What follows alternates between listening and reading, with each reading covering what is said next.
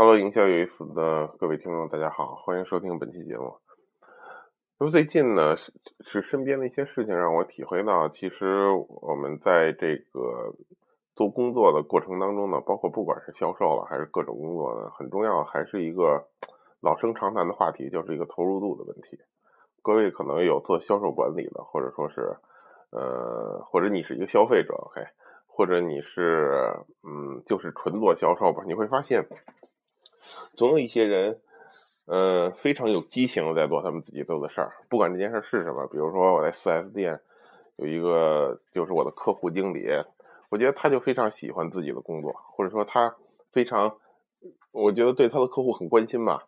那么曾经有一次就是很多事情了，但是举一个例子，曾经有一次他会，呃，因为我打不着车从那个 4S 店，然后他就会开着自己那个小车，然后送我。到一个好打车的地方，等等等等，这种事情还非常多了。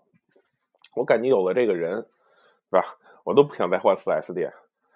然后，而而且我感觉我老是跟他说：“我说你这么能干，对吧？你可以做销售，对吧？因为我都觉得你很好。如果你做销售，肯定能赚更多的钱。你卖点车跟玩儿一样。”他说：“我不懂销售啊，大哥。”其实我觉得他根本就不需要懂销售，因为建立关系已经做得非常好。而且他真的喜欢自己这份工作，他只是一个客户经理，帮你修车啊，等等等等。但是他很喜欢这个工作。但我每天看见他，我也觉得很开心。每次我去四 S 店，因为四 S 店也不是离家很近，但是到我期待着能见到他，我觉得把车交给他很放心。于是他让我后来，比如换轮胎啊，干什么，我都是很乐意，然后就把这件事干了。我都没有去询问价格，等等等等。我觉得只要值就 OK。这是身边的一个例子，我相信你在身边肯定也碰见过这样的人，对吧？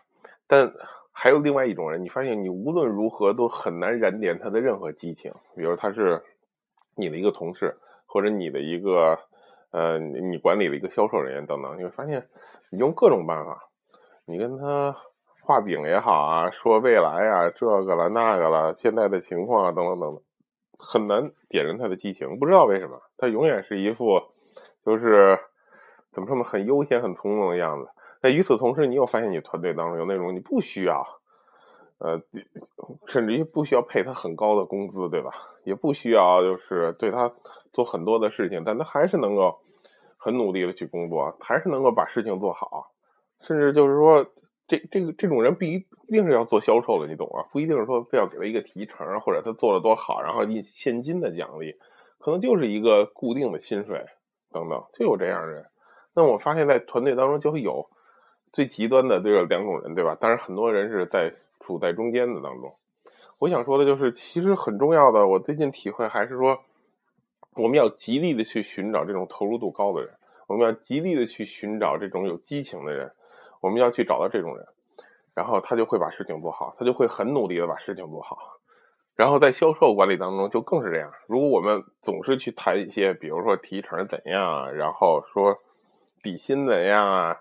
然后这个人才有激情，才这八成这种人激情也不会持续很久的。但是如果说这样才有激情的话，这都很难，这种人成功的几率就非常低。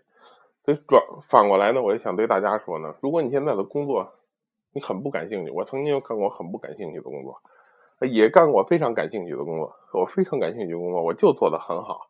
或者我非常努力，然后发现最后获得了一定的成绩。我不感兴趣的工作越做越烂，越做越烂，最后就做砸了。其实并不等于在那个阶段我的能力更差，OK，而是我的投入度不高。在我能力更差的时候，也许我投入度高，也会把工作做好。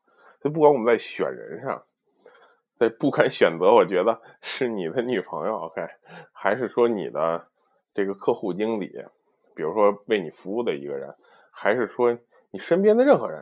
你都要尽量，包括你的朋友，你都要找一些对生活有激情的人才比较好。所以这是今天最近我的一种体会，然后跟大家分享一下。有时候技巧性的东西，那不如这种意识上的东西，更能令我们更容易的获得成功。所以，如果你卖的产品也不是你喜欢的，你觉得天天在骗人，对吧？如果你觉得你现在的工作你很不满意，那我觉得也许是时候该换一换。好，就这样。如果觉得对你有帮助，点个赞，如果觉得对你的朋友帮助，转发给他，谢谢。